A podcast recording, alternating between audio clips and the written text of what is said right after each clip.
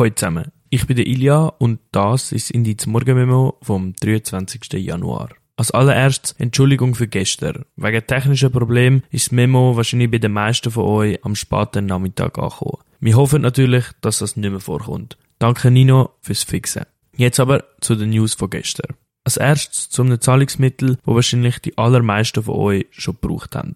Und zwar Twint.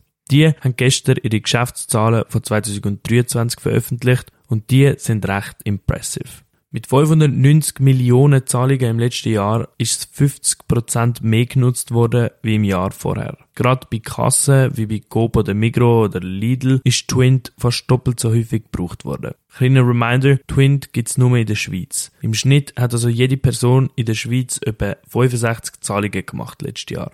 Für das Jahr will Twint laut eigenen Aussagen die Coop Supercard und die Cumulus-Karte von der Migro mit Twint verknüpfen, um den Gebrauch im Handel zu fördern und dass KundInnen nicht mehr mühsam die Karte aus dem Portemonnaie rausnehmen. Etwas, was gestern nicht gefördert worden ist, und zwar vom Bundesrat, sind gerade zwei Abstimmungen, die im März stattfinden werden.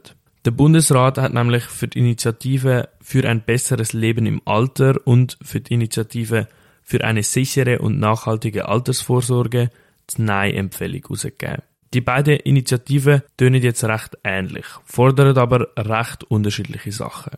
Weil das für beide Initiativen recht wichtig ist, kurz erklärt. Die AHV ist in der Schweiz das Rentensystem, das alle bekommen. Dabei gibt man einen Prozentsatz von seinem Lohn ab und bekommt zwischen 1200 und 2400 Franken. Es ist also ein System, wo Leute, die sehr viel Geld verdienen, nur ein bisschen mehr bekommen, wie Leute, die weniger verdienen. Es findet also eine Umverteilung statt. Das System der AHV lebt davon, dass es mehr arbeitende Menschen gibt, wie Leute, die pensioniert sind und Geld überkommen. So kann eine Generation für die nächste sorgen und so weiter. Das Problem ist jetzt aber, dass es immer mehr alte und proportional immer weniger junge Leute gibt. So wird AHV in den nächsten paar Jahren und Jahrzehnten in ein Minus hineingehen. Um das Verhindern und die Rente von der jungen Generation sicherzustellen, gibt es verschiedene Ansätze. Zum Beispiel die Steuern für reiche Leute oder die Mehrwertsteuer, die auf jedes Produkt gilt, erhöhen oder aber die Initiative für eine sichere und nachhaltige Altersvorsorge. Die ist von den Jungfreisinnigen, also der jungen FDP, ins Leben gerufen worden und fordert die Erhöhung vom Rentenalter auf 66 und eine weitere Erhöhung um 0,6 Jahre, sobald die Lebenserwartung ein Jahr steigt. So wenn sie das System sichern. Die Initiative wird vom Bundesrat abgelehnt, weil erst gerade eine Erhöhung vom Rentenalter der Frauen angenommen wurde und noch in Umsetzung ist und weil der Automatismus, also das 0,6 Jahre pro Jahr Lebenserwartung dazukommen, für den Bundesrat zu starr ist. Bundesrätin Elisabeth Bohm-Schneider sagt das so. Es ist eigentlich nicht in unserer Kultur so ein Automatismus zu haben. Wie in einem Memo vor einer Zeit schon mal gesagt worden ist, aktuell lehnen die Initiative laut Umfragen etwa 61% ab. Die zweite Initiative, wo der Bundesrat die Ablehnung empfiehlt, ist von den Gewerkschaften organisiert. Sie fordern eine 13. AHV-Rente. Ähnlich wie ein 13. Monatslohn. Weil das Leben in der Schweiz immer teurer wird und viele ältere Leute, die das Leben lang geschafft haben, finanzielle Schwierigkeiten bekommen.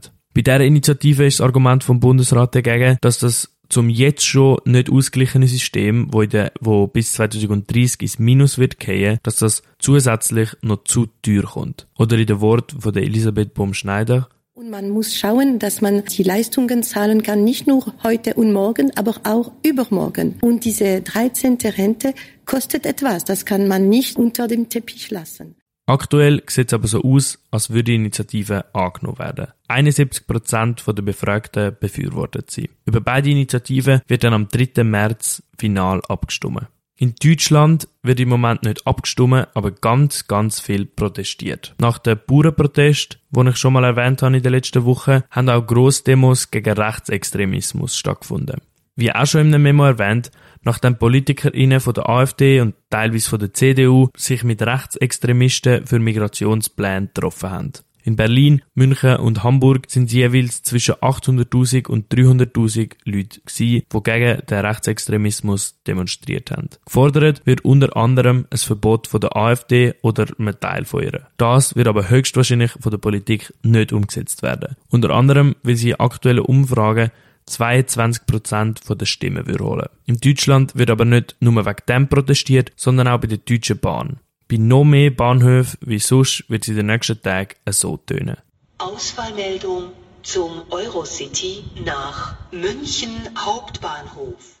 Zu diesen Ausfall kommt weil die Lokführerinnen für bessere Löhne und Arbeitsbedingungen streiken. Schaut also nach Alternativen, wenn ihr die nächsten Tage eine Reise nach Deutschland geplant habt. Wo aktuell auch ganz viel Zeug ausfallen, ist in Großbritannien. Dort haben nämlich wegen dem Sturm Isha wo mit bis zu 160 km/h übers Land gefegt ist, über 200.000 Leute kein Strom mehr und verschiedenste Flüge und Zugverbindungen sind gestrichen. Bei uns in der Schweiz wird es in den nächsten Tagen auch recht windig, mit bis zu 10 Grad Maximaltemperaturen und einer Mischung aus Grau und Nass. Ich wünsche euch trotzdem einen schönen Dienstag und take care.